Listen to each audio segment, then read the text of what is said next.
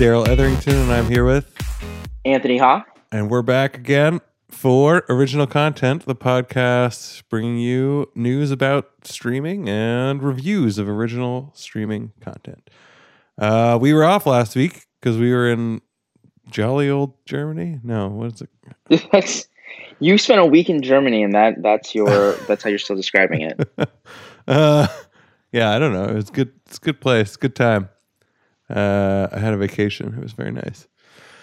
But um, yes, but there's I had no vacation. I was just I was just working and traveling. But, yeah, but you uh, had some fun stuff. You saw the uh, thing. We're not going to talk about it. Uh, yeah, you mean are we talking? Are we talking about Star Wars or The Lion King? Yeah, no. Star I saw Wars. Star Wars. I also traveled to LA to visit the the sort of the set of the new Lion King movie, although I'm not allowed to talk about it at all because it's like embargoed until 2019. Well, don't. You just talked about it. Now people know. Shit. Now, now they'll. Pro- I'm probably fired from the world. Uh, cool. So, uh, there has been news though, and I mean, there's two big, huge stories today, basically, and they today as we're recording this, um, uh, and they they kind of occluded all else. There's not really any way to talk about anything else, basically, because they're so big. Uh, both stuff we actually knew was coming. It's just they've now arrived, right? Yeah. hmm so I mean the the first one I think and uh, oh yeah so we should clarify this is how this works in case you're just joining us uh, we do we cover this the week in streaming news first and then later we do a review uh, of one piece of original content uh, this week we're Yes. doing And this week we're going to review, yeah, Mudbound, the the Netflix film. yeah that's right so we do have news though what is the news what is the big news Well, so the first piece of big news um, that we're going to talk about is that the FCC has voted to repeal uh, the existing net neutrality rules in the United States. Yes, that's right, and that is again something people knew was ha- going to happen, just because of the the breakdown of um, of the FCC at the moment in terms of where the political leanings of the commissioners are, um, and yeah, it, it's it still sucks. I mean, it's still not something you wanted to happen, even if we kind of knew it was going to happen. Uh, I think it sucks worse because we did know it was going to happen, even though there was like massive action to, to to try to stop it from happening. Well, you know, whatever we could do, which was, or whatever you could do as Americans, which was like comment, uh, and there was tons of public comment, like you know, in support of the existing of keeping the existing res- regulations in place. Um, and then there was a bunch of fake stuff like supporting the repeal. So, I, and I, you know, hard, hardly any of that. I mean, based on what I was reading, it, it seemed very, very difficult to find genuine comments from real human beings uh, in support of the repeal among those those many fake ones that were there. That's my understanding as well, though I, I as someone who, who generally avoids online comments, I did not dive too deep into what was actually available. Right. Yeah. But others did. Others did, and their their findings at least suggest a big chunk of that was fake, and not very much of it was real. Uh, so depressing. Uh, and then also, uh, Ajit Pai came out with like a mocking video today to try to rub salt in the wound, I guess. Or I don't know if it was meant to like. I think the intent was like to try to alleviate concerns, but like a ma- like a very misguided one. I can't tell though, because part of me just looked at it and was like, "How can this not just be trolling? Like celebrating your impending victory with like a, a kind of mocking video." But I don't know. We'll link the video or link some. I don't. I don't even want to link the video. Everyone's probably seen it.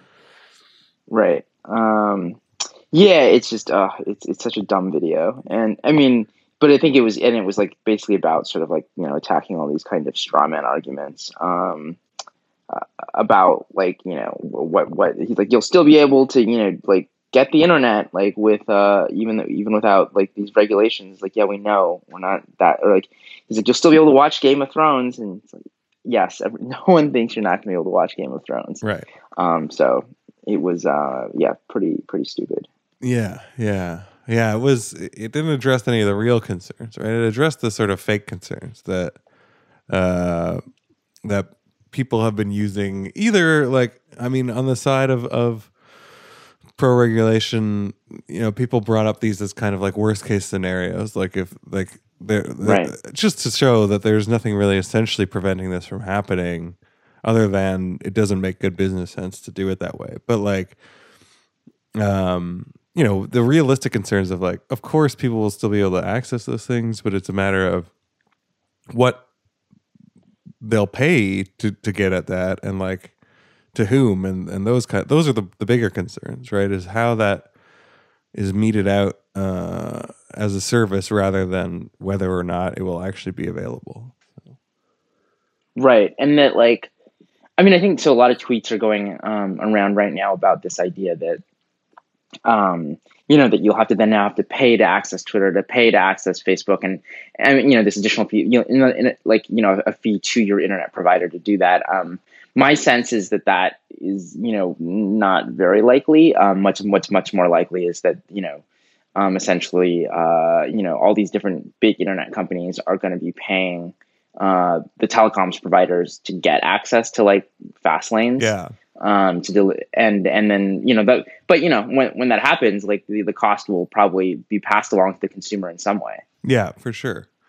Yeah, and then uh, and uh, we're seeing a lot of like uh, consolidation too. I think the other thing that's going on at the moment, and we can talk about that too with our second big story, but um, th- there's not a lot of motivation to fight kind of uh, consolidation, whereas in previous administrations there might have been. Like, there's not a lot of appetite for antitrust uh, Right. inquiries or, or prosecution or anything like that. So, like, if you get those two things combined, it becomes dangerous, right? Because then you start having like fast lanes for one thing means slow lanes for another, right? Like it's it's going to reduce competitiveness overall. Although, I mean, free market totalitarians or whatever would be like, no, no, no.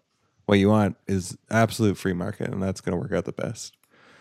Which works in Right. theory if, everyone is like a, acting in good faith and whatever. But I mean, it's obviously not worked out that way in most cases. Canada is a great example, actually. Like we have we have really strong net neutrality rules, which are good. Um, but we do pay a crapload for things like mobile data. There was actually just a report that came out that was like we are of the G7 nations, like we're by far the highest for uh, mobile data and like mobile uh, just talking plans, like cell plans. Uh, and the reason is that we have like uh, monopolies. Like there's there's not there's no competitiveness in the mobile space. There's like three players, and they've divided up the country kind of evenly, and they're happy with like their their share. Um, and smaller ones are kind of crushed, and it's a little bit like actually government aided uh, in terms of how it works, but. Anyway, the, the point is, it's it's it does not work out for the consumer when you have uh, you know, big big companies kind of essentially colluding to to maximize their profit and minimize your access or whatever. yeah and i mean this is probably the moment where we should acknowledge that uh, techcrunch itself is owned by one of these uh, big internet and telecom companies verizon um, and in fact um, the everyone's favorite fcc chairman um, ajit pai he uh, he used to work for verizon Yes, that's right. He was a lawyer, right, for Verizon. i believe so yeah. So you know, good job, parent company. uh, which I mean, anytime we do any kind of coverage related to net neutrality, there's always like someone writing to us. Uh, not anytime, but we've definitely gotten some a share of like commentary that we're just being shills for Verizon, which is like very strange because in those it's like what we wrote is not what Verizon wants. So Yeah, I don't think in any case we've ever said like, "Hey, we agree uh, with Verizon's position." Like it's always vociferously the opposite of that. So super weird. Right. Get those comments. Yeah. I mean, I do think, and I don't think this is that this conversation has actually happened on on TechCrunch, but on some in some other places, I think some people have sort of said, look, net neutrality is a good value, but in a lot of ways, um, you know, the the internet isn't this sort of it, people talk about the open internet, and and and their argument is really that it doesn't even exist anymore anyway because you have companies like Google and Facebook which function as just such dominant gatekeepers that, that you don't have that kind of level playing field, yeah. um, which I think is true uh, on some level, but I don't think means that you know you get rid of the existing net neutrality re- regulation. It just means there's probably uh, another discussion that needs to be happen that needs to happen around you know um, that level playing field. Yeah, exactly. Yeah, I think that they had. Um, I mean, with all of these, like the in every case, the technology runs ahead of the regulation just because of that's the way that one is faster than the other. Uh, like it happened with the phone line. Like the, the regulation always comes after uh, that. There's a realization that like, oh, this has gotten out of hand because we we left it to itself and we thought it would self regulate, and it's not worked out that way, right? And the things that have been built were you know became essential tools of the populace. Like they weren't before because they didn't exist. And then people started using them and they clearly became essential to that the, the the resulting like shifted way of living, right? Like we had our our way of life adapts to the technologies that we use. And then afterwards you realize like, oh, okay, this can no longer be like operate the way that it did previously because uh, then in in our changed world, like that's not a level, level playing field for everybody. So, yeah, I think I think that was just an example of like like Google and, the, and Facebook. I mean, I I feel like well, it's hard to say now because everything's kind of topsy turvy. But I feel like uh, in a previous kind of sane timeline, they would be in for a reckoning sooner rather than later too, uh, from like a regulatory standpoint, and and you know what they owe to the public in terms of their responsibility as gatekeepers. But now, who knows? Everything's up in the air. Right, right. Um. Yeah. So, I mean, we've got lots of coverage. Follow TechCrunch for continuing coverage. I think, uh, you know, it's not like it's over. I feel pretty doom and gloom, but like, uh, Congress could still mount some kind of opposition to this. Is that right? Like, I, I you probably understand better than I. Yeah, I mean, technically, it still needs to be approved by Congress. Um, but I think you know, again, when you know the, the sort of political makeup of Congress, that seems fairly unlikely. Right. But um, certainly, there's like opportunities for. I mean, I think like a there are going to be like lawsuits and other things that sort of it, it, this isn't going to sort of take a you know that there is going to be a continued opposition. And then you know, you know, uh, 2018 is an election year, and, and if, if the makeup of Congress changes, especially like you could imagine, um, there being some some you know new legislation around this because I think some the other argument has been essentially that this you know a lot of this stuff really should be put into law by Congress, not just you know a, a set of of uh, you know rules put into place by the FCC. Right. Yeah, exactly. Um, so, but yeah, check out. I mean, so Devin Coldewey, one of our writers, the one TechCrunch writer who's not on Twitter, right. um, he he has an article about uh, you know the the end of net neutrality and what happens next. Um, and, and I found that really helpful. Yes. So we'll, maybe we'll link to that in the uh, in the show notes. Yeah, for sure. Uh, yeah, and he's he's got a lot of coverage, uh, either you know already out there or in progress and planned. So, I mean, in general, just just follow either him directly or or TechCrunch itself for more on that. Um, yeah, and they'll they'll keep with it as it develops. Uh, yeah, I think I just ugh, it's ridiculous too. Even just like everyone's using the photos of uh, Pai with his giant Reese's mug, and it's just like, oh God, how how did this happen? But oh well, can't fault somebody for their mug choice. I guess that's the wrong target. Yeah, we can. I mean, I don't. I don't. I think of the, the terrible things he's done. It's relatively low on the list, but you could still fault him for it. Okay, that's true. Um. Anyways, it, yeah. Anything Anything else on that that you had thoughts along? I know it's no, no. no I think I just thought we should touch at least acknowledge yeah. it that it's it's definitely sort of a bummer, um, but a, a lot still remains to to be decided. Yeah, yeah, exactly. I mean, hopefully it'll just, uh, if anything, like light a fire under people for next election cycle. Uh, maybe people who otherwise would have been in the Trump camp, but who love their internet freedoms, right? I think there's a fair amount of trolls that applies Possibly. to. So Anyways. uh, cool. All right. Next, next news. Next news. Bit better news, maybe. All right. Uh, yeah. I mean, I think at least it's more fun to talk about. um, I think some people are probably going to be happier about it than others. Uh-huh. Um, but uh, as as you and I covered this morning, uh, Disney is acquiring basically the film studio and then a lot of the TV assets of Fox. Yes, that's right. Um, and yeah, it's, it's. I think that again, this is one that we knew that was coming. Like people had been talking about it, been rumored. Um, but and I think the details were pretty much in line with kind of the last reports of what would be sold and what wouldn't be sold. Is that right? Yeah, um, I mean, I, I think that um, maybe there, there may have been some small, I, but I think yeah, essentially it's basically what people expected. Okay. Um, yeah, but it's uh, you know, it's it's very good.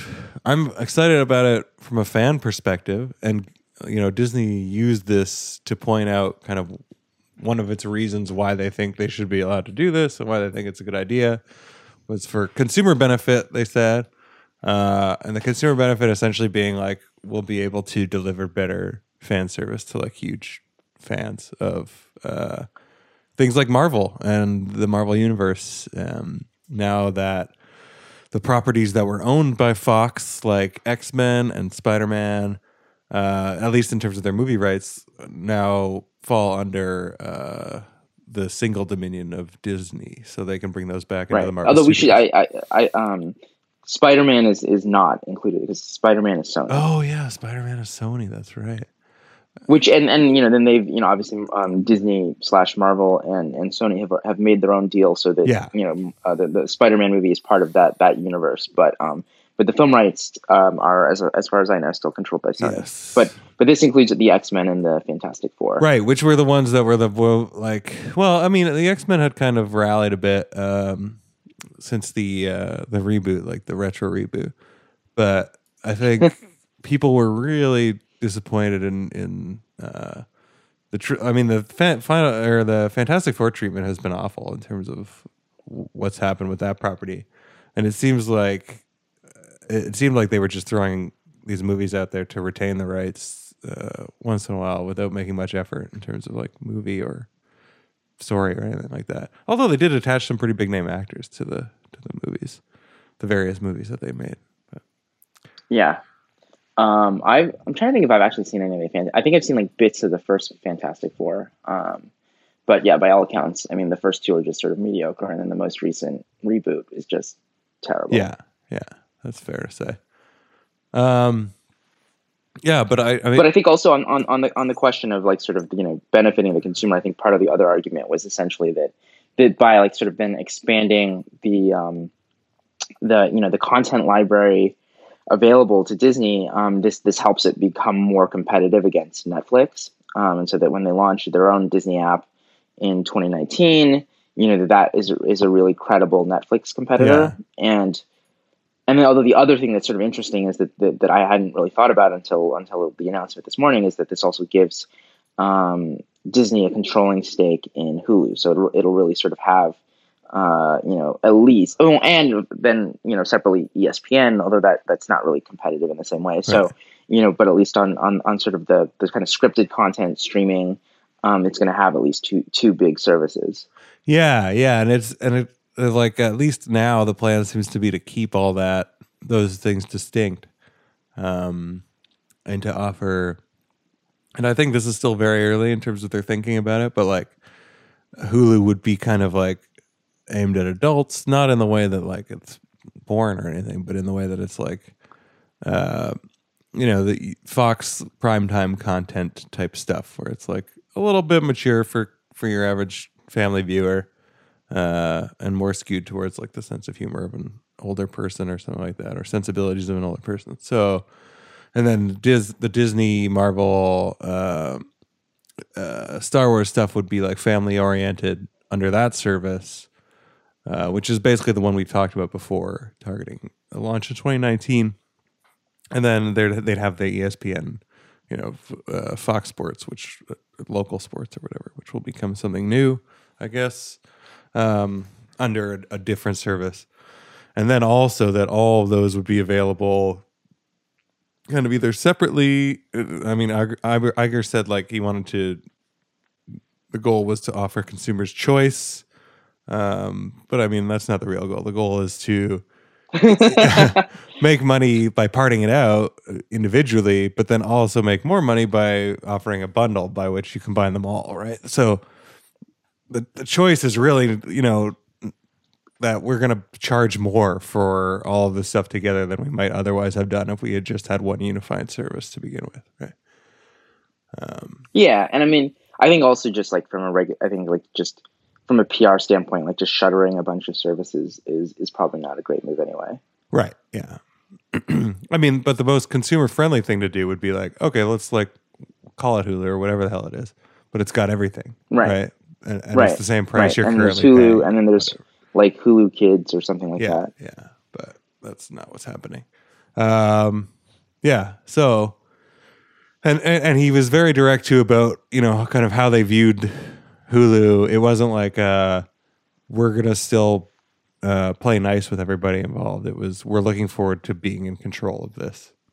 Uh, right. And, and right. like you know, in, in the most sort of like PR speak way possible, saying like we're looking forward to being the dri- the driver and making the decisions right. unilaterally, essentially, right. without having to. Right, and I mean, on on the flip side, I think you know, even if he hadn't said that, or if, if I mean, that was going to be the, the reality regardless, yeah, yeah. and that um and that I think the other partners, you know, involved in Hulu, I think realistically are going to be. I don't think they're necessarily going to pull all of their content, but um, this is definitely going to make them look at Hulu differently, and and as like maybe a partner, but but certainly that they're going to be looking at other options. I think a lot more carefully now. Yeah, for sure. I mean, uh, uh, also because one of the earlier comments Iger made was like basically saying this is our hedge in case everybody ends up going it alone.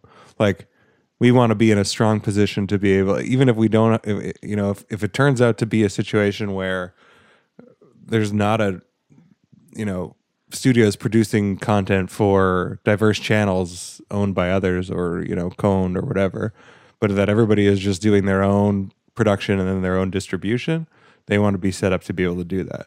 So right. you know saying that they're preparing for a future in which that is the possibility ev- everyone else should probably be doing the same thing uh you know just for their own benefit. So that makes you know, it almost sets up kind of an arms race in terms of like it, it, it almost makes it like that will be the the the case because Iger mentioned it, you know, like bringing up that prospect if anyone doesn't prepare for that prospect, it's foolish. And then once you've invested in that prospect, like why not do it yourself, right?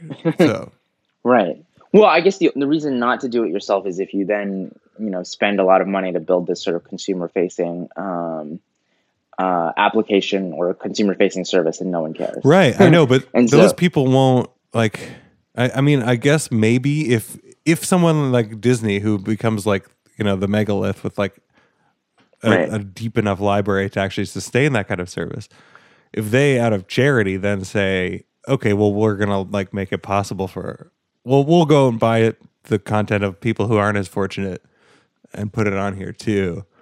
I mean, if, if that's a sustainable model and then and everybody seems interested in that, that'll happen. But other, you know, otherwise, I I have a hard time seeing people uh, being able to compete. Right? Yeah, I think it's tough. Um, but I also do think like so. You think about the land, like I mean, I think we we, we um you know, there's always this. Um, since I'm a Star Trek fan, I always see like a, a, fair amount of complaining about the fact that you have to get onto CBS All Access, at least in the U.S. That you need to get onto CBS, All, subscribe to CBS All Access to get the new Star Trek show. And you know, again, having traveled internationally, the fact that like that is available just on Netflix um, seems to me like a much better, you know, consumer experience. So there's right. something about like. Um, that I that we don't necessarily want this future where it's just like subscribe to like seven or eight different services. And I do think that like I mean Netflix for one, Amazon for another, um, and uh, and who and you know Hulu maybe. And, mean I think he's he said he's they're not.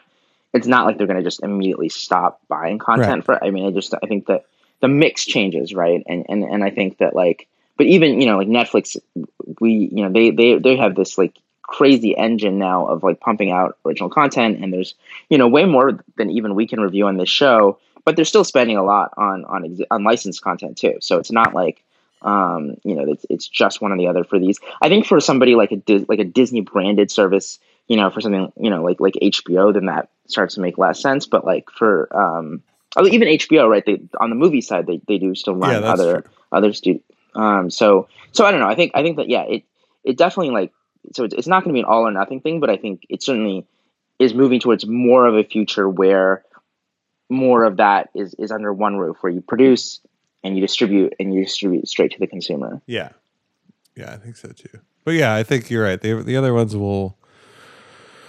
Uh, the other ones aren't going to be completely uh, choked out by like even if Disney does decide to just keep all of its stuff in itself and become a closed ecosystem, like others will exist alongside it because, um, yeah, there's still room for that and there's still appetite for that among consumers. So. Yeah. Um, I guess the, the two other things that I wanted to touch on from this, I mean, one that I, I didn't even think about until like um, a couple, you know, maybe a day ago was just, they, and I think they sort of highlighted this in the um, in in the in the press briefing was like sort of this also like brings a few like lingering pieces of is, is also thinking about this bringing like certain pieces of like Disney IP like fully back within Disney, like the fact that Fox actually you know was where the original um, Star Wars re- was released Yeah. because that was a you know traditional movie deal. I, I, I think Fox still owned you know the first Star Wars, so now the entire Star Wars franchise is sort of under Disney. Um, you know, almost all of like Marvel is now back within Marvel. Um, I can see that being very appealing to, to Disney as well. Uh, I mean, I don't think that's the only reason because you know the, the- we should mention. I mean, the price is like more than fifty billion dollars. So I Yeah. this is a very, very uh, lar- you know, um, big deal. So I mean, I don't think there's any one thing that that tilted it, um, but certainly I think that that was part of the the appeal as well. Yeah, I think so too. I mean, yeah, reading it like it was just highlighted so much, and it was kind of it did it did almost seem like there, you know, like uh, someone within Lucasfilm or whatever is like, "Get me the last Star Wars movie," and they go, "All right, we'll do it. No price is too high, but fifty-two billion is a lot of money." Right. But I mean, there's almost no nothing about this seems like a like a bad for like I think they took on whatever the existing debt, uh, thirteen billion or something from Fox, but it wasn't anything that was like, you know, it's not a it's not an impactful number for s- for Disney in terms of its overall bottom line. So, I, I really I, I mean I think it's pure pure win for Disney. Um, I think the question remains, you know, whether it'll be because I think it's fair too to worry about like this much consolidation uh, and about the kind of mega monolith that they become once they've got all Right. this stuff under their belt. But you know, getting back to talk of monopolies and and uh, f- fair competition, right? But, but Yeah, and I mean, I think that that'll probably be some of that. That'll be the argument around that. That'll be happening around, um, you know, regulatory approval. Yeah, yeah, exactly. But um yeah, but again, yeah, it seems like it seems like maybe even part of the reason they're doing it now is is because the regulatory environment seems or climate at least seems like sort of conducive to this kind of thing going through, right? Yeah, probably. I mean, uh, I get the sense that that you know that, I, I think some. I mean, there's some articles sort of starting to spell out some of the, the behind the scenes machinations going on. Um, but but uh, also, I mean, I think that, that the Murdochs were were sort of at this point where they wanted to sort of you know restructure what Fox is as a company. So I think it was sort of opportune for a number of reasons. Mhm.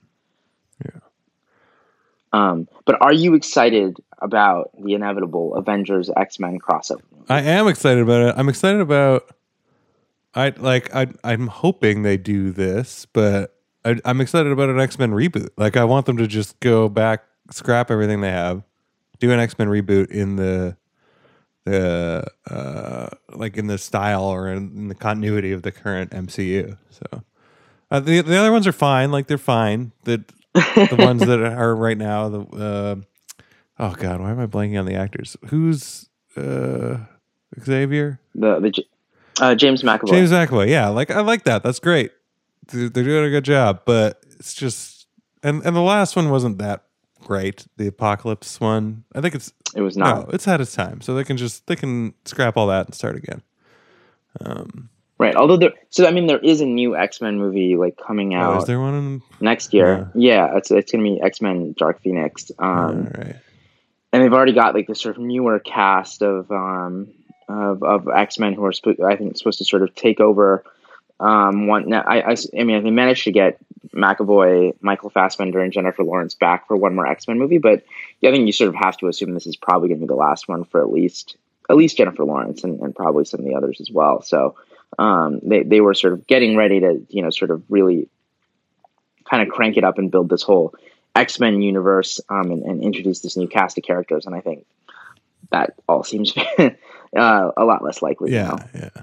I think actually that so I think this is good news for the comics too in a roundabout way. I mean, uh, one of the big things that I don't, I don't know if this was ever like explicitly said, but it was like a, a you know a popular fan theory was that the X Men comics were being ruined on purpose by Marvel to kind of ruin to to screw Fo- Fox and like give them kind of you know erode their audience a bit and then also erode their source material in terms of not giving them much to work with for for building uh, creative and compelling new storylines or whatever. So yeah i don't know i mean it, And that was the same thing with um with the Fantastic Four. That the Fantastic Four comics Yeah. was actually canceled. yeah and they killed it yeah yeah so i mean it could be good news for for comics fans that way if they bring that back or if they just sort of like have a return to form uh, with the x-men comics um I, what was the other one somebody on twitter was like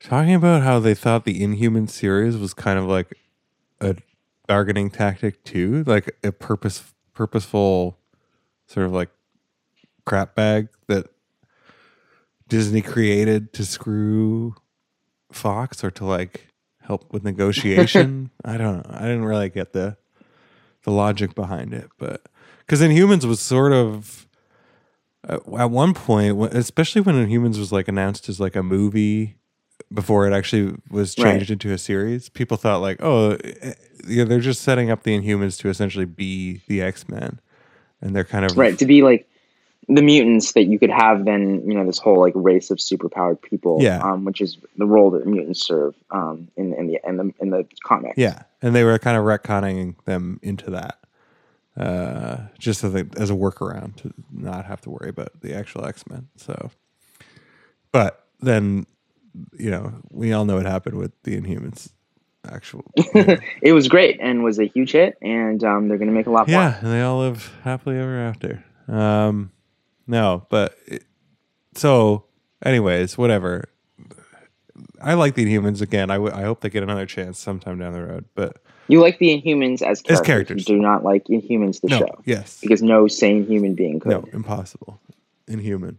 And we, and we should say i mean we we, we reviewed the inhumans um, a, a few uh, a couple months ago on this podcast and uh, we hated it um, but i think it was uh, a, a pretty good episode where we explained why we hated it Yeah, please go listen that to that one if you haven't. It was one of our more fun episodes, I think. Uh, i think i mean the greatest thing we've probably ever done for humanity yeah, yeah, for sure.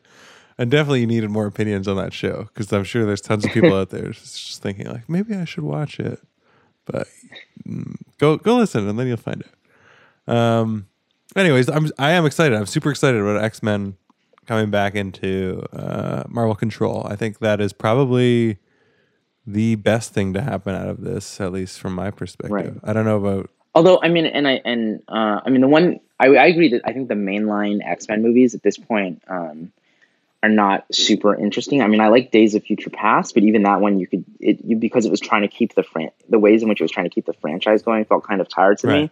Um, and and yeah um, apocalypse i didn't think was very good. Um, and i'm not super optimistic about dark phoenix. So uh, but i think what, what was interesting about the way fox was handling um, the x-men stuff was the fact that they then were starting to do these r-rated superhero movies. And so they did deadpool which i didn't love but um, was you know certainly different yeah, and, and did well really well. Yeah, um, and then Logan, which I think is like one of the best superhero, mo- prob- probably the best like superhero movie of like the past decade. Um, and and so like uh, and, and and Iger I think did say like he's he's open to the idea that you would continue to do superhero movies that are you know really squarely aimed at adults and and you know probably then aren't necessarily part of the same continuity or or maybe they are I don't know Right. Yeah. Yeah. That. Uh, well, the Logan was terrific, right? So, did you like Logan? yeah I loved Yeah. Logan I think it was it was great Right. So that that was kind of uh, it. Did I mean that makes me a little sad because it seemed like in some ways um, Fox was starting to find its footing with how it Right. might make more interesting movies out of these, and that there's a strong possibility that that could be kind of erased in in f- favor of the you know strong centrally led uh, uh, approach that Disney has had success with with both Marvel and Star Wars. So we'll see, but. Well, well, I mean, maybe that's good though. It would be sad if they tried to do. Are they doing a sequel to Logan? This will be.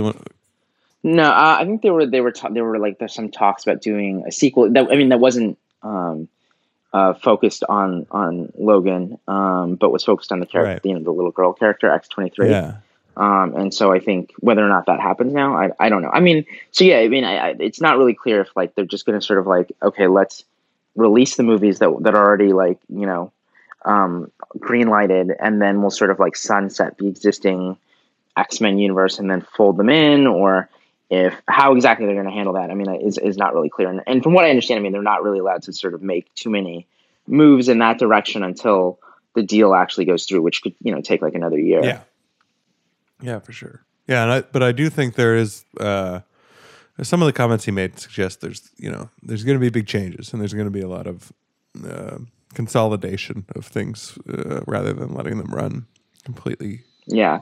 uh, concurrently. So Right.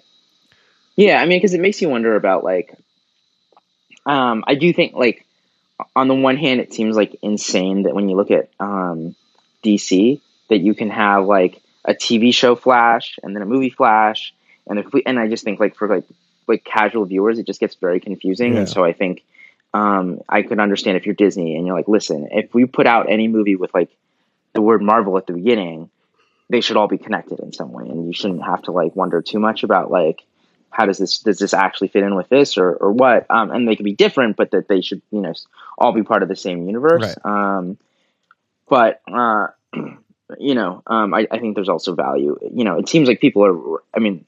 Uh, that the, the most people are like okay with the fact that like you know the TV version is different from the movie version and and, and you know can can can deal with a, a degree of that. Um, I mean, I I also was talking to somebody recently who was talking who was talking about like just how like actually if you think about the way Disney is doing the Star Wars movies, that's also a bit. I mean, everyone knows, or at least everyone we know knows, but like it's kind of confusing when like the movie that comes out after The Force Awakens is not a sequel to The Force Right. Awakens, but and and so you then if you know like oh well it's a Star Wars story, it's not like episode you know eight, but you're like God, you it sounds like insane to be like saying that out loud. I guess my point is just like people can deal with a degree of confusion. So I, I- don't. I think like if, if the the X Men universe kind of con- continues on its own for a little while, I, don't- I don't know that that's the worst thing in the world. Yeah. No, no, no. I think it'll be fine. I, I just think uh, the potential that they eventually will come together is exciting, obviously, right? Yeah, yeah, yeah. I mean, and it, it'll also. Dep- I mean, I feel like um, infin- the the Avengers Infinity War will definitely be the sort of like test of like how many superheroes can you put in one movie and not have it become like completely you know incomprehensible. Yeah. Um, and if that goes well, then you can be like, okay, well, maybe you can find a way to squeeze the X Men into this too. Yeah. Yeah. It'll be, it'll be interesting. To, uh, I, like when I'm watching it, I'll be thinking like, what if there was another, like double this? What if it was just this X2, right? Yeah. Yeah. Uh, what was the other one that's coming out? The movie that reminded me, like X Force related or X Factor or something, isn't there? There's um there's an X there's a horror movie. Yeah. like, They're doing it sort of like horror movie style. I'm trying to remember if it was X Factor or X Force or let me see. Um, it's I think Josh Boone is directing it. Um, uh, Yeah, Boone, that was the one I'm thinking of for Yeah. sure. the new oh New Mutants. New That's what it is. Right, right, right, right. Yeah. Yeah, so Um, like, which I have no idea. It could be really good. I mean, yeah, and that'll still, I'm trailer was sure, pretty cool. out. Yeah, yeah. Um, Yeah. What about uh, the Avatar? Are you excited about that? I um I I think that James Cameron has not ever released a genuinely bad movie. Okay. I mean, I think That's fair. Titanic I think is badly written, but is still like an amazing, you know, movie experience and clearly for an incredible amount of like teenage girls, it was an, it was a very important film and I don't want to devalue that. Um even though I'm kind of talking about it condescendingly right now. Uh, but like, you know, I just I don't think he can make bad. I, I think you know, Ava- and people have said before, right? Avatar is this weird thing that like it's the you know still uh, worldwide the the most successful movie ever made, um, and yet like no one really seems to care about it anymore. Yeah. Um, so uh, you know, uh, I, and I and that's true that like I had a great time in Avatar. You know, I watched it I think you know twice in the theater and maybe once after, but I haven't seen it again in like seven or eight years, and I have no real particular desire to see it again. So, um, you know, I, I think like it's going to be, uh, it's going to take a lot of uh, because it's been so long since the first. I mean, when the, when the next Avatar movie comes out, it's going to be more than a decade Yeah. from, since the first one. Um, so I think it's gonna it's almost they're gonna have to do a lot of work to like just reintroduce that that you know franchise to the public. Um, and and Disney is somebody I mean that they don't have a flawless record, but probably um, I, I would I would have more confidence in them being able to to do that than than in Fox alone.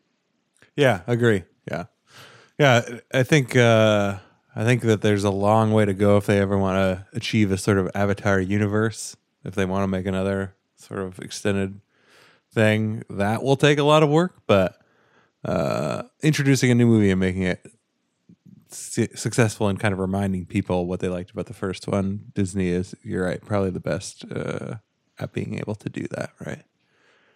Um, I mean, but I, I imagine I imagine the movie itself will be similar to the first Avatar in the sense that it'll be like an amazing visual experience, and the script will be okay, and people will probably have a lot of problems with it. But um, if, if you're into like nitpicking certain political or plot elements, but it'll still be a good time.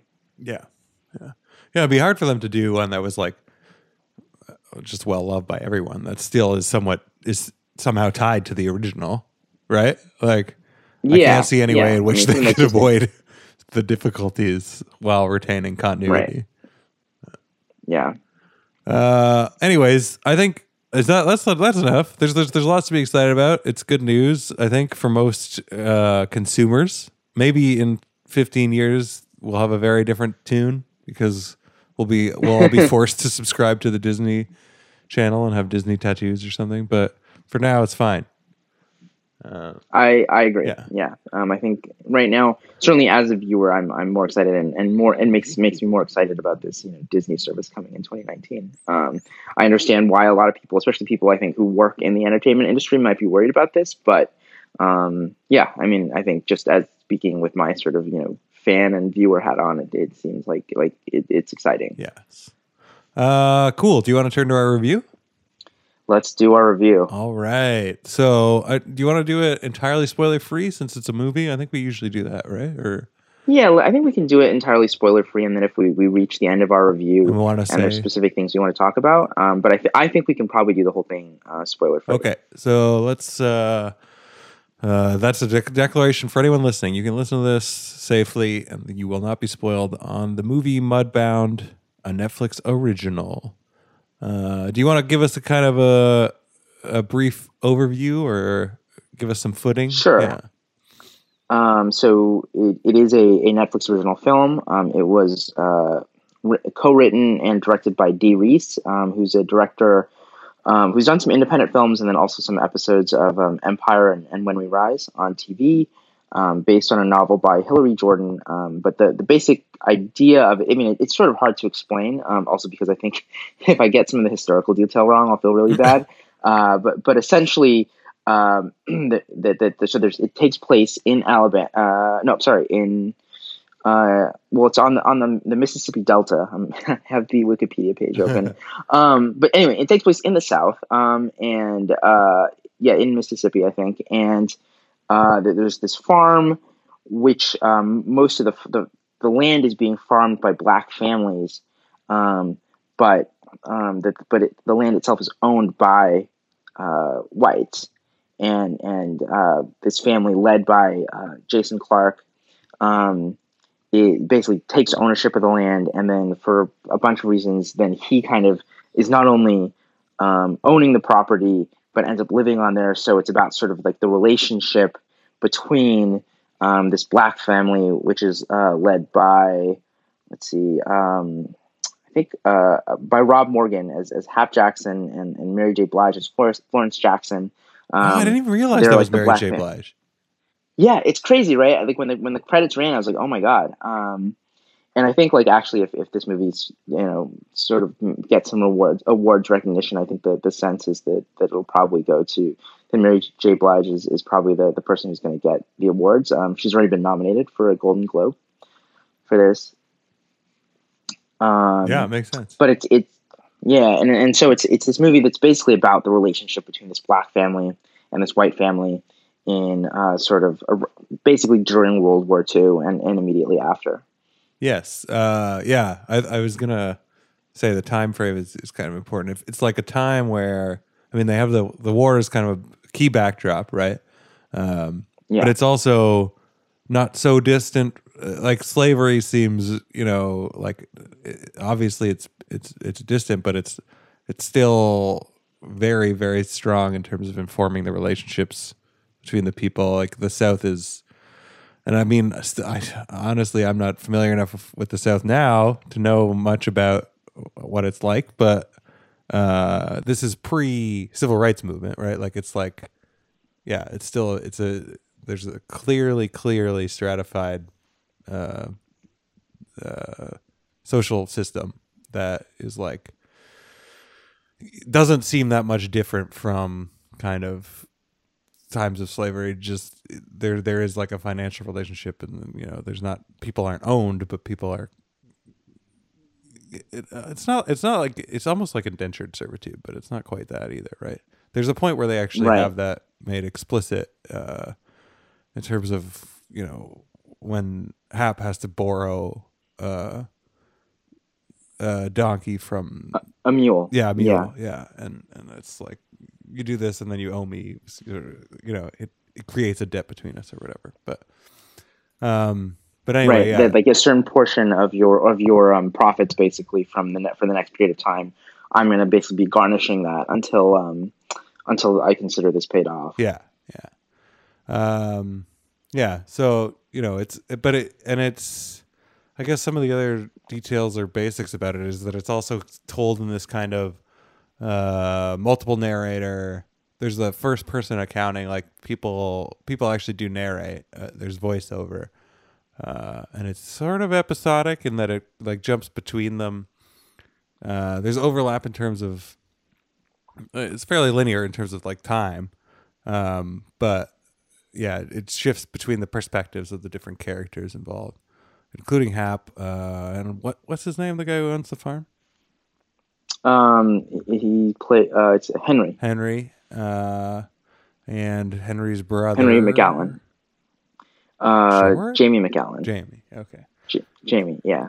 yeah So Henry and Jamie are the are the white brothers, and then yeah, the um, the it's it's uh, Hap and and Florence um, as as the sort of mother and father of, of the of the black family. yeah and their oldest oldest child probably oldest child uh, who goes to, is Ronsel. Ronsel Yeah. goes to war, uh, as as does Jamie. So there's kind of a parallel there um, between their stories, and yeah, it's. Uh, I mean, uh, so do you? That I guess that's enough for premise setting. I'll I'll just uh, that like that narrative device was the most difficult part of the movie for me initially, in terms of I had a hard time getting into it because I felt like it jumped around a lot um, with those and and you know voiceover is not something you typically see in movies. It, it's it's for me it's a little distracting or like you know kind of takes away from setting up the the the fiction of the world or whatever, right? Like it pops you out of the thing. It shows the artifice, but the, and then as also when you're jumping around like thing to thing to thing, and at first it's not quite clear how these things are connected, and I, I don't know. I was like, I I realized there was going to be some kind of payoff, but I had a hard time maintaining patience for each individual thing separately when at first when I didn't see sort of the correlation between the two. I would say that some things I found, you know, particularly uninteresting and uh, you know, other things I found more compelling and I wish they'd stuck with that and that kind of thing. Yeah, I th- I agree that I thought the be- the beginning was sort of the roughest part of the movie because it just um like it, it jumps around and, and between these voiceovers and there's so much voiceover at the beginning that it almost feels kind of funny.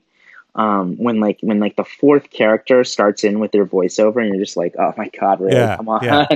um, and it's it's really it's interesting because I, I, be, I was like I didn't notice it while I was watching until maybe very close to the very end but I was kind of going back and, and thinking through my memory of the movie and like the voiceover really pulls back as like so the beginning it's like really dominated by voiceover um, by the end it's used i think a lot more strategically and, and in a few key moments but you also have entire uh, scenes pass without any voiceover right. yes. which yeah. um, sounds normal but like for the compared to the beginning feels like a really dramatic difference where like the vo- you just you can't get away from the voiceover yeah that was that was it too the, you're right because it does it like leans heavily on it for parts of it, and then in other parts it's it's not using it at all, and you kind of forget that that was a component of it, and then they bring it back in, and you're a little bit thrown out again, right? Because you're like, oh yeah, I forgot people are talking about this story as well, but but some of it was very good, like some of the voiceover, and I think that was too a difference between the actors and their strengths, like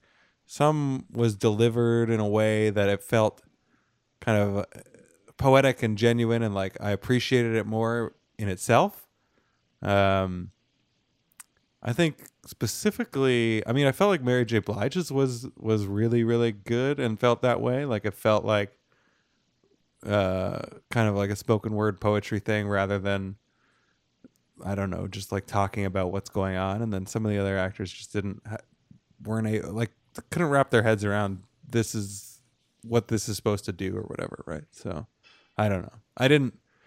I wasn't crazy. Who did you dislike? It. What's that? Who did you? Who's who? Who? Which actor did you dislike? The, uh, I guess particularly their voiceover. I kind of disliked uh, the main guy, but I mean, I, f- I felt like he was just kind of like not very likable in general, which was uh, the main um, Henry or or Henry Hap? Henry. I, I liked Haps okay. a lot. I thought Haps was good too. Yeah. Uh, but Henry's I did not like. But I mean, he's a mumbly sort of like simple like he's not an eloquent character to begin with right? Like that's kind of part of the point of him. So yeah. uh yeah but i don't know. That was that was my biggest complaint. And it but uh, you know h- had i been watching it on my own probably without any kind of like compelling requirement like i have to do a podcast about it that would have that would have probably been reason enough for me to turn it off which is unfortunate because i i ended up really liking it. Um, thanks to I, I think the back half, I guess the latter half of the of the movie, but I wouldn't have stuck around for it if if it hadn't have been for for this that it, that I was essentially an assignment. it was like self assigned, but an assignment, right?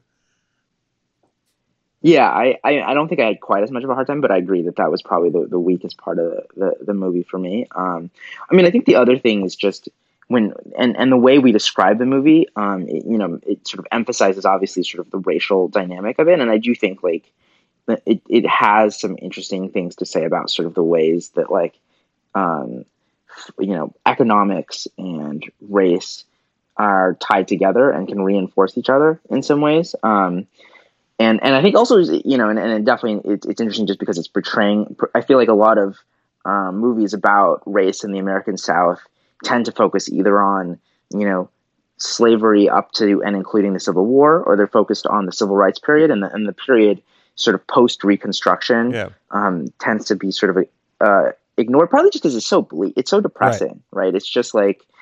Um, and, and I, I, guess part of the reason I, I don't think I would have watched this movie either, if, if we hadn't sort of bound ourselves to, to, to, to do this, um, or committed ourselves to do this, what is it just sounds like such a depressing movie. And it's not to say that it's not depressing. It is a very at times very depressing movie. Um, a lot of like pretty bleak stuff happens.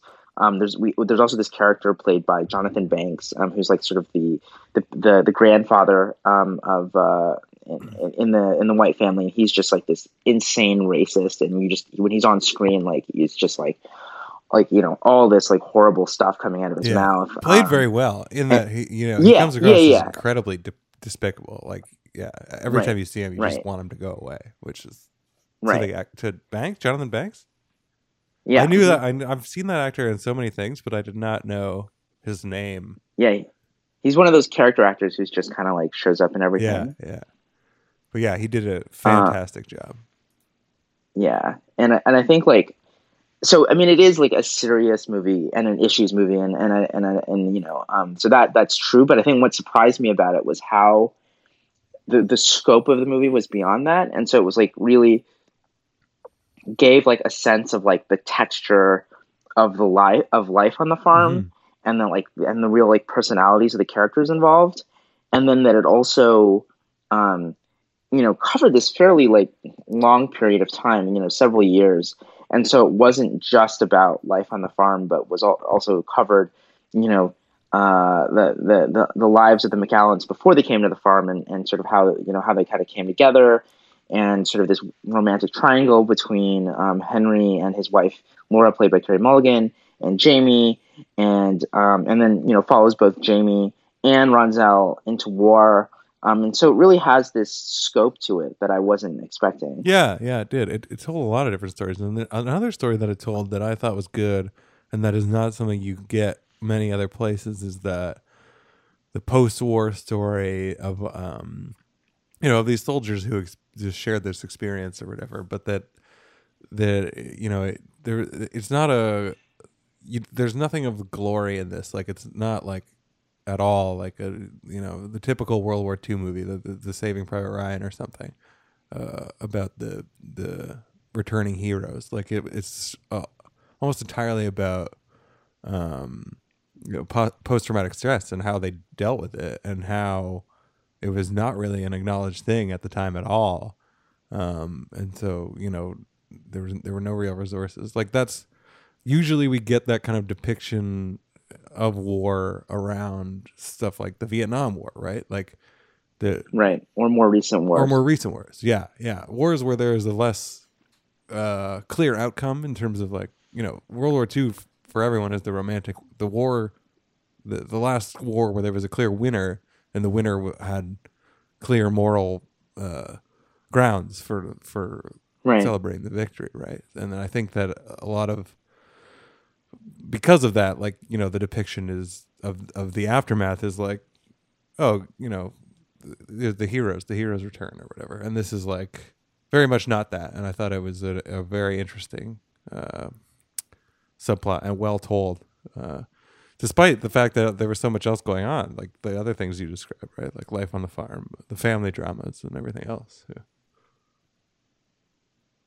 Yeah, I agree. It's interesting because I don't I don't think like necessarily um, the the movies sort of mean to sort of explicitly sort of imply this connection, but there is this sort of um, way that like yeah, all the sort of like PTSD stories tend to be around these wars that sort of had this sort of um, you know more ambiguous or negative outcome, at least from the from the perspective of the United States. I mean, well, Vietnam, I don't think had a good outcome for anyone. Um, but you know that, that like it's like oh well, if on the macro level it was sort of this bad you know quote unquote bad war, then on, then on the micro personal level we can tell these you know um, more conflicted personal stories too. Um, but of course, like it, you know, you can have a war where like the you know there were good guys and bad guys, and the good guys won, but you can still come out of it you know incredibly traumatized. Um, and it seems like that's not a narrative that you see that much, and and so just seeing that here, and again, how like how how you would deal with that before we you know had the language around PTSD, how before like you know when when the attitude was essentially just like you know pull yourself together, what's wrong with you? Yeah. Um, it, it was it was it was pretty it was really interesting. Yeah. Yeah, another thing I liked about it, we like we've talked about how much, how many things were going on, and and kind of how ambitious the scope was, but well, at the same time, it didn't feel like an epic. Like it didn't feel like, actually, uh, well, I shouldn't even say it because I didn't see it yet. But like Dunkirk, at least from the previews, right? Like feels to me like a sprawling epic tale or something. I'm sure. Have you seen it? I've seen Dunkirk. Yeah, Is yeah. it- It's it's actually not. Oh. I mean, Dunkirk is actually another movie that, um, very intentionally, I think, uh, is it tries to not be an epic Yeah. in a lot of ways. So okay, then it's a good So- analog then, or like similar, because this felt to me like an intimate, small story, like in a good way, uh, in that it it was an intimate portrayal of a very few characters, um, and it wasn't like a generational like, you know, like yeah. I guess epic is really the word I keep coming back to, right? It- despite how much was going on and how many characters there were, it felt like um, a, a yeah an intimate look at these characters' lives rather than something sprawling and hard to get a handle on. yeah, it, it really was focused basically on these two families, Yeah, yeah, and and then you know, and and that covers maybe you know I don't know five or five or ten years in their lives, but but but just those families for that period of time. yeah, yeah, um, yeah. And I, in some ways, the back end also kind of redeemed the front for me. So. Uh, even though like while I was watching the front, I felt like, and part of it too is honestly like, uh, it's about attention spans and like approaches to media and like it just it's a story that requires some patience and that's kind of rare these days uh, across either movies or TV shows. So I think that was, I mean, maybe more my fault than the fault of the the movie. Right. Well, I mean, it also speaks to like, I mean, on the one hand, I think like you could argue that Netflix is the, the home for movies like this, um, and for Okja and for the Meyerowitz stories. I mean, which are all very, very different movies, but they are they're I guess linked by the fact that they're not, you know, very commercial. You know, they're not they're not movies you look at and you're like, oh yeah, this would have if they'd released this in theaters, this would have made a ton of money. Um, that the, you know uh, that, that I think like you, you, that they're they're sort of I think the cliche about something is like oh well you know it's it's just harder and harder to get movies like this made nowadays. And so the fact that, that Netflix you know is um, allowing them to be made and allowing them to find find an audience is of course like you know commendable. Um, but on the other hand a movie like Mudbound there is something about like well what if you know that if most people are watching this at home you know distracted with other things is it harder to focus on than if they were like in a theater and you know really had to like you know just sit there and take it in Right. Yeah, yeah. That's true. I think the venue for this, I think a theater venue for this might have been, you know, the more appropriate. But, um, but yeah, I, I mean, it's a very different thing to even just watching, sort of setting aside time and watching it in the evening versus what I did, which was like watching it in the afternoon, uh, you know, with Twitter up next to it on a separate screen or something, right? So uh, or yeah like I watched it like on the flight back from Berlin um, yeah, this would be a tough didn't plane movie. internet. It's a tough plane movie. there are some things at the end when it starts to get very rough that I just like would sort of tilt my iPad over, and less because I was like embarrassed that other people um, would see what I was watching, um, which did happen by the way when I was watching um, American Vandal on a plane. Oh yeah, it just uh, like it just like kept being like flashing back to like images of dicks, and I had to like be like, uh, uh sorry, sorry. sorry. Uh, Um, yeah. Uh, I'm I trying- just really love dicks. I just, I'm sorry. Um, but like this one, it was more just because I mean I don't think like, what you see is that graphic. It's just what you know is happening is, is pretty terrible. Um, and uh, sort of obviously trying to t- talk around a kind of a sensitive scene. Yeah, uh, yeah. But it uh, it was just so upsetting that I just like had to stop watching for a second. Or I was just like I, I I really can't take this right now. I need to like just stop for like thirty seconds before I start it up again. Yeah. Yeah, that makes total sense. Um, and yeah, again, we, we're not doing spoilers, but like there there is a part in this movie that is very very uh, there's difficult uh, many difficult parts, but there's one that's particularly difficult. So uh, just be warned. But Yeah. Um, and that actually reminds me of one thing I, I wanted to say that I liked about the movie was that, um, you know, I, I, there was a period where I was worried that they were going to be, um, there was going to be this really clear distinction between sort of like the good white folks and the bad white folks. Um, and I mean, there are in the sense that there are some people who are clearly just despicable and horrible, and some people who are not, and and don't necessarily have that, you know, that sort of really these you know despicable um, racist attitudes.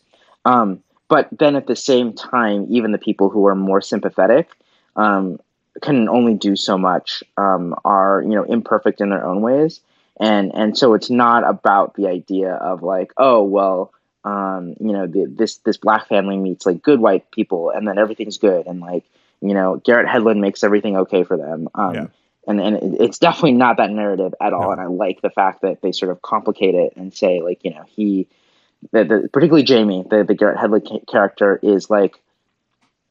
And, and to a lesser extent, um, Laura, the the Carey Mulligan Right. character, they're, you know, that they both, you know, um, like sympathize and empathize with the um, the the Jacksons, but there's on, there's only so much they can do, you know, with both their own personal limitations and then just sort of like the you know the cruelty of the system at large. Yeah, yeah. I think that uh, I think it does a really good job with that. Where at times I felt like maybe it was going to veer into too romantic about some of the like, uh, particularly those characters, like just like, you know, in the way that uh, modern depictions of things that happen during, uh, you know, less less, uh, I guess, aware, friendly, less like open times um, can do that, right? Whereas like let's paint one of these people as a hero to give the audience somebody to to more clearly, hopefully, empathize with. Like it, it didn't do that. Like it seemed like it was going to do that, but then it didn't do that. It just and and, and I think it played with that very intentionally. Like it was like you may think like this is the sort of the modern hero, but like it was there, there wasn't that like that was not a thing that you could essentially be back then, right? But or not necessarily anyway. So Yeah, yeah, um, but yeah, very good. Uh, again, great to see uh, Netflix making stuff of this caliber. I would say in general. Uh, even if it took me a while to get around, because I did message you right away. I was like, "This is bad. I can't watch this." But then, I, and I was like, just keep watching, Yeah. just keep watching, and we'll argue about it on the show. Yeah, it's fine. Yeah, and I definitely did come around to it, so I recommend. But again, you, yeah, you need to be in a certain. Um, one one other say, thing like that I recommend it I if you're in think a like just talking about it in the context of, of oh can you hear Yeah. me? sorry um was that with um you know I think part, one of the reasons we, we wanted to watch, or at least I wanted to watch it was because Vulture did this list of like the um the best uh Netflix original movies. And uh and so the, the the the list there's a lot of movies on it that I've like just never heard of. Um apparently the worst Netflix original is The Do Over the one of the Adam Sandler I movies can't wait to watch um, but that. then the, the top three are um, let's see here. Mudbound was number three, Meyerowitz was number two, and Okja was number one. Um, and since those are all movies re- we've reviewed uh, on the on the podcast, I was curious if you would agree with that ranking. yeah, as of right now, I definitely do. I think because I yeah, I mean, my again, still my favorite thing that Netflix has made probably remains Godless, but it's not a movie. Uh, so I th- I that yeah, that ranking definitely strikes me as correct. I mean, I might quibble with like the order, but as of right now, Yeah, I would quibble with the order that I would say I, I think Meyerowitz is probably my favorite of those, but but I think those seem like yeah they sort of stand above the the the other things Netflix has done. Yeah, for sure. Uh, cool. Yeah. Again, but you know, in terms of recommendations, I would def- I would like, I would advise people to like be in the right headspace for this. I would say, you know, just make sure you're ready to watch something that is that is serious and that requires your attention. Is all. Yeah. And that's not to say it's not like it's not just a history lesson. It's not No. just about definitely- like race in America in America and in the South, but it is a serious and sometimes depressing movie. Yeah, yeah, but it's a story well told, and it's like you know, it's entertainment. That's what these things are. It's not. It's not like a chore, but it's good. Right. Uh, cool. All right, we did it. No spoilers. I don't think anyway. Yeah, no spoilers. Um and uh yeah, I mean I guess the only thing else we should do is just remind people that they can subscribe to original content on Apple Podcasts or other podcast programs and if they like the show they should maybe leave us a review. Yes, please leave a review and uh, yeah, and we love getting your email feedback. We've got some uh, for the Godless episode in particular. That was really good. So send it our way. we love it. Did you like that? We got the email that was like, "Please renew the show." Yeah, and we have renewed it. By the way, no, we don't have We the have. ability We- we to do did. that, but but we appreciate your feedback. Yeah.